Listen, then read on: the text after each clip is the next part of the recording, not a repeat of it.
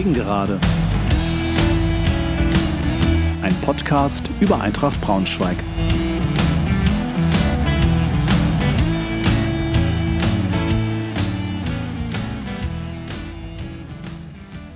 Hallo und herzlich willkommen zur 17. Folge meines Podcasts. freue mich sehr, dass ihr wieder dabei seid. Heute mit einer Nachschau zum 23. Spieltag. Unser Auswärtsspiel gegen den MSV Duisburg sowie einen Ausblick auf das nächste Spiel gegen Kaiserslautern.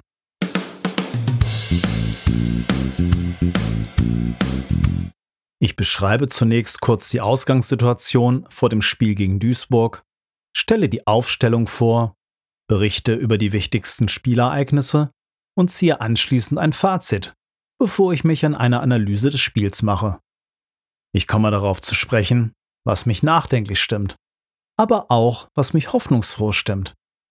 Zum Abschluss gibt es einen ausführlichen Ausblick auf das nächste Spiel, unser Heimspiel gegen Kaiserslautern, sowie ein paar Gedanken des Tribünentrainers dazu.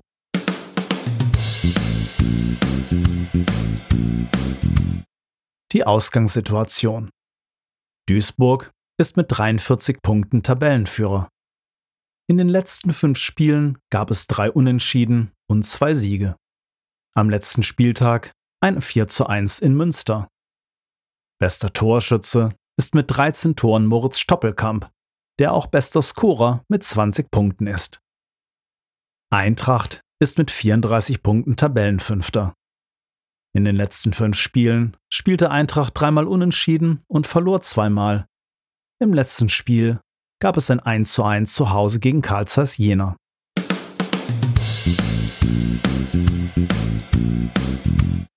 Die Aufstellung gegen den MSV.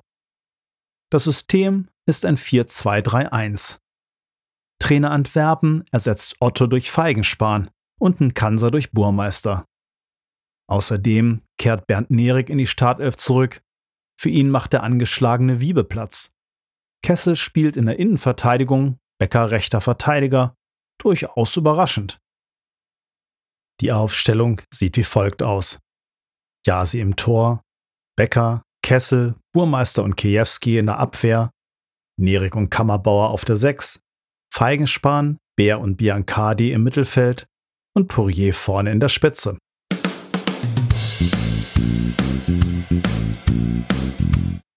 Dann mal hinein in die erste Halbzeit gegen Duisburg. Das Spiel bleibt lange ohne nennenswerte Höhepunkte. Hier mal ein Schuss von Stoppelkamp, da mal ein direkter Freistoß von Poirier, der an der Mauer landet. Viel mehr passiert schlussendlich nicht. 30. Minute. Für den verletzten Benny Kessel kommt Robin Ziegele. Zwischen der 39. und 42. Minute erspielt sich Duisburg dann im Minutentakt Chancen. Die Beste vergibt Bitter, der nach einer Ecke frei zum Kopfball kommt, den Ball aber knapp rechts am Tor vorbeiköpft. Das war richtig knapp. Ein Tor liegt jetzt in der Luft, aber das fällt dann auf der anderen Seite. In der 44. Minute chippt Kiwi einen Freistoß in den Strafraum. Der Ball rutscht durch zu Ziegele, der artistisch den Ball im Tor versenkt. Mit dieser glücklichen 1 0 Führung geht es dann auch in die Pause.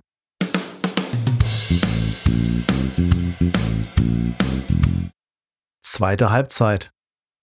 56. Minute. Poirier macht das 2 zu 0, doch das Tor wird zu Recht wegen Abseits nicht gegeben. 67. Minute. Ja, sie hält die Führung fest, indem er aus kurzer Distanz einen Schuss von Engin pariert. In der 71. Minute steht erneut unser Keeper im Mittelpunkt. Gembalier legt im 16er erneut auf Engin ab, dessen Schuss Yasi mit einer Großtat parieren kann. In der 72. Minute erneut ein verletzungsbedingter Wechsel der Eintracht. Für den angeschlagenen Bär, der sich beim Rausgehen noch die gelbe Karte abholt, kommt Fitze ins Spiel. 74. Minute. Ein langer Ball von Duisburg wird per Kopf in den Lauf von Engin weitergeleitet, der auf engstem Raum erst Ziegele und dann Burmeister vernascht und den Ball an Jasi vorbeischieben kann. 1 zu 1, der Ausgleich. In der 80. Minute kommt Fürstner für Bernd Nerik. 85. Minute. Daschner schlänzt aus halblinker Position den Ball Richtung Winkel, aber Yasi fischt den Ball mit einer unglaublichen Parade noch raus. Mich reißt es bei dieser Aktion vom Sitz. Saustarke Macht, Yasi. 86. Doppelchance für Biancardi. Doch zweimal scheitert er an Weinkauf, wobei diesem der zweite Versuch durchrutscht, aber kurz vor der Linie von einem Abwehrspieler weggeschlagen werden kann. In der 93. Minute nochmal ein Fernschuss von Stoppelkamp, der die Latte streift. Kurz darauf ist Schluss. Eintracht holt ein 1 zu 1 beim Tabellenführer.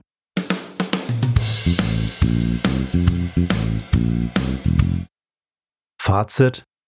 Ein glücklicher, aber nicht unverdient erkämpfter Punkt.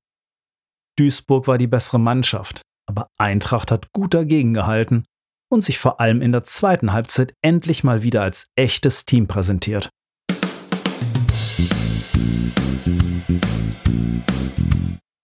Meine Analyse zum Spiel. Von dem Spiel hatte ich, wie vermutlich die meisten, gar nicht so besonders viel erwartet. Zu schwach die Leistung der Eintracht in den beiden Spielen davor. Ich hatte kritisiert, dass kein Team auf dem Platz stand, sondern nur eine Gruppe von Individualisten. Umso erfreuter war ich, dass sich endlich mal wieder ein echtes Team gezeigt hat, das miteinander fightete und sich gemeinsam gegen spielerisch überlegene Duisburger zur Wehr setzte. Eintracht trat in der ersten Halbzeit überraschend defensiv auf. Da wurde quasi Beton angerührt. Kein Pressing, sondern hinten reinstellen. Auch Duisburg wurde hiervon überrascht, wie Thorsten Lieberknecht nach dem Spiel zugab. In der ersten Hälfte kam der Gastgeber damit erkennbar nicht zurecht. Duisburg fand kein Rezept, die massierte Deckung der Eintracht zu knacken. Sie hatten zwar deutlich mehr Ballbesitz und diktierten das Geschehen. Große Chancen ließ Eintracht, abgesehen von einer kurzen Phase kurz vor der Halbzeit, aber nicht zu. Es war erkennbar, dass bei uns im Offensivspiel der Mut fehlte und so gut wie kein Risiko gegangen wurde. Poirier spielte quasi Alleinunterhalter, zumal Biancardi einen rabenschwarzen Tag erwischt hatte. Ernsthaft nachgerückt wurde nur sehr zaghaft, sodass, man muss sagen, mal wieder, keine Dynamik und kein Tempo in die Offensivaktion kamen. Es hatte hier aber anders als in den Spielen zuvor in erster Linie den Anschein, dass Eintracht defensiv mit aller Macht stabil stehen wollte und daher Safety First als Parole ausgegeben worden war, um kein schnelles Duisburger Umschaltspiel zu riskieren. Die Führung zur Halbzeit war natürlich glücklich und auch überraschend. Der Freistoß war allerdings sowohl von Kiwi mit seinem Chip in den Strafraum als auch von Ziegele mit seiner artistischen Einlage sehr schön herausgespielt. Die Diskussion um die vermeintliche Abseitsposition von Burmeister hat für mich ein eindeutiges Ergebnis. Es lag hier keinerlei Behinderung des Keepers vor. Da war der Treffer auch korrekt.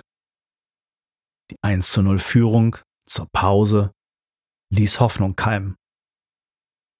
Die zweite Hälfte. Durch die überraschende Führung kurz vor der Halbzeit im Rücken spielte das Team in der zweiten Hälfte etwas mutiger nach vorne. Aber immer noch wurden potenzielle Kontersituationen nicht konsequent und mit Tempo ausgespielt, sondern im Zweifel wieder der Sicherheitspass bevorzugt und nicht energisch genug nachgerückt.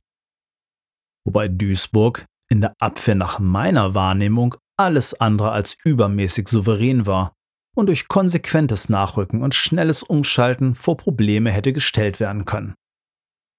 Vielleicht spielte im Laufe der Zeit dann auch eine beginnende Erschöpfung eine Rolle. Denn durch den deutlich größeren Ballbesitz von Duisburg, der hiermit verbundenen hohen Laufleistung der Eintracht, durch ständiges Verschieben und Hinterherlaufen, sowie der notwendigen dauernden Konzentrationsleistung, wurde von den Spielern viel abverlangt. So war es nur konsequent, dass die meisten Großchancen sowie das Tor von Duisburg etwa ab der 70. Minute entstanden. An dieser Stelle muss natürlich Yasi hervorgehoben werden, der ein mega starker Rückhalt war und uns mehrmals vor einem Tor bewahrte. An diesem Tag Eintrachts stärkster Spieler, ganz klar. Es sind allerdings weitere hervorzuheben. Pourier, der gefühlt etwa 25% mehr lief als jeder andere Spieler auf dem Platz und überall zu finden war. Kammerbauer, der sich voll reinhängte, gut spielte und von dem ich mir nur noch mehr Pässe in die Tiefe wünsche, gerne mit Risiko. Ich war sein größter Kritiker in der Hinrunde, ja, aber langsam hat sich der Junge meinen Respekt erarbeitet. Und natürlich Fitze, dessen Ruhe und Übersicht nach seiner Einwechslung für mich mal wieder erfrischend war. So war er es auch, der mit einem überlegten und optimal getimten Pass auf Biancardi für die größte Chance von Eintracht sorgte. Schade, dass der zweite Versuch von ihm etwas zu schwach war, sonst wäre der Ball ins Tor durchgerutscht. Wie auch immer, am Ende entführte Eintracht durchaus überraschend, dank einer geschlossenen Mannschaftsleistung und einem überragenden Jasi etwas glücklich einen Punkt beim Tabellenführer. Duisburg wird in dieser Verfassung allerdings kaum von der Tabellenspitze zu verdrängen sein.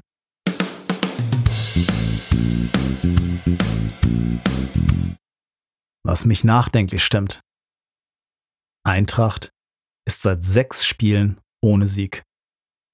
Zudem werden im nächsten Spiel mit Bär, Nerik und wahrscheinlich Kessel gleich drei Leistungsträger fehlen. Spielerisch ist vor allem in der Offensive noch keine Durchschlagskraft erkennbar. Was mich hoffnungsfroh stimmt, endlich. Endlich mal wieder ein Auftritt der Eintracht, aus dem man Hoffnung schöpfen kann. Der Punktgewinn und die mannschaftliche Geschlossenheit lassen hoffen, dass das Team neuen Mut fasst, sich langsam aus der Krise herauszuarbeiten. Da der restliche Teil der Liga sich auch konsequent weigert, durch Siege Eintracht zu überholen oder den Abstand zu vergrößern, ist das allerletzte Wort beim Thema Aufstieg vielleicht doch noch nicht gesprochen. Auch wenn hierbei natürlich weitere Steigerungen notwendig sein werden. Hoffen wir, dass das Auftreten gegen Duisburg ein Umschwung war keine Eintagsfliege.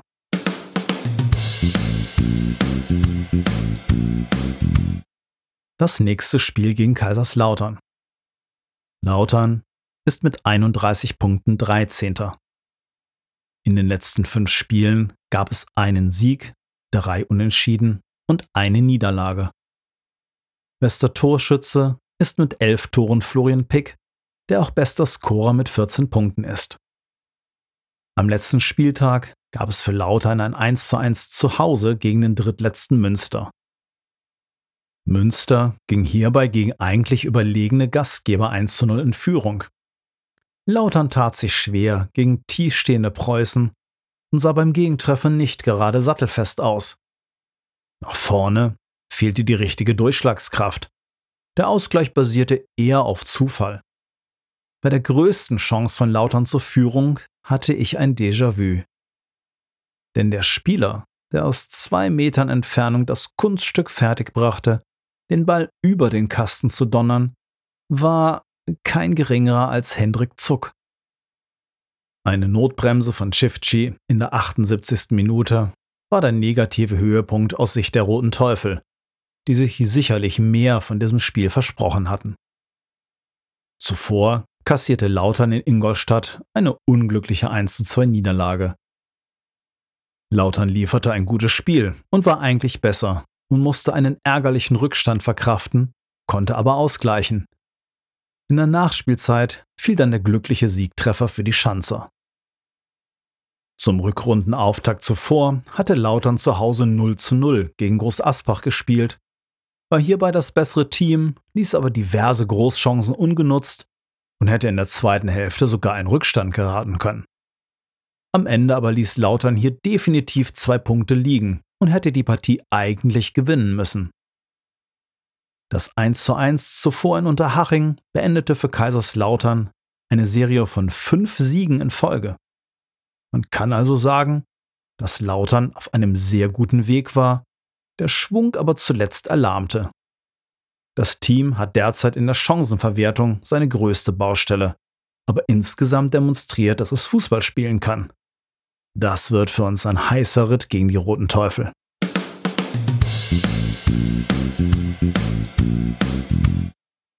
Lassen wir noch kurz den Tribünentrainer zu Wort kommen, sprich was ich tun würde, wenn ich Marco Antwerpen wäre.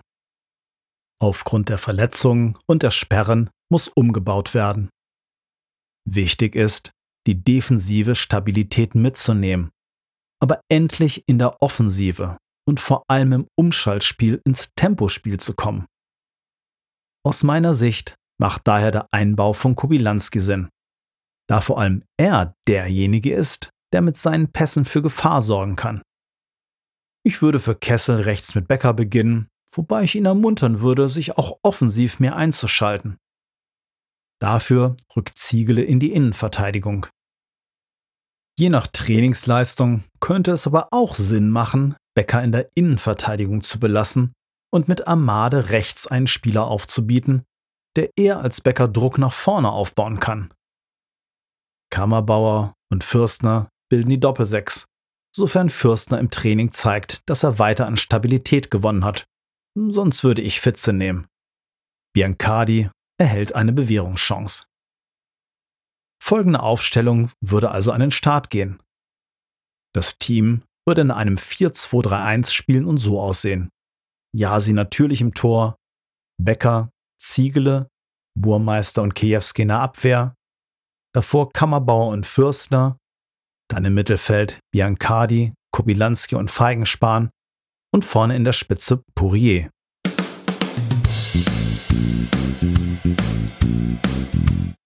Das war's auch schon wieder für heute. Ich hoffe, ihr hattet ein bisschen Spaß und seid auch beim nächsten Mal wieder dabei. Tschüss, macht's gut.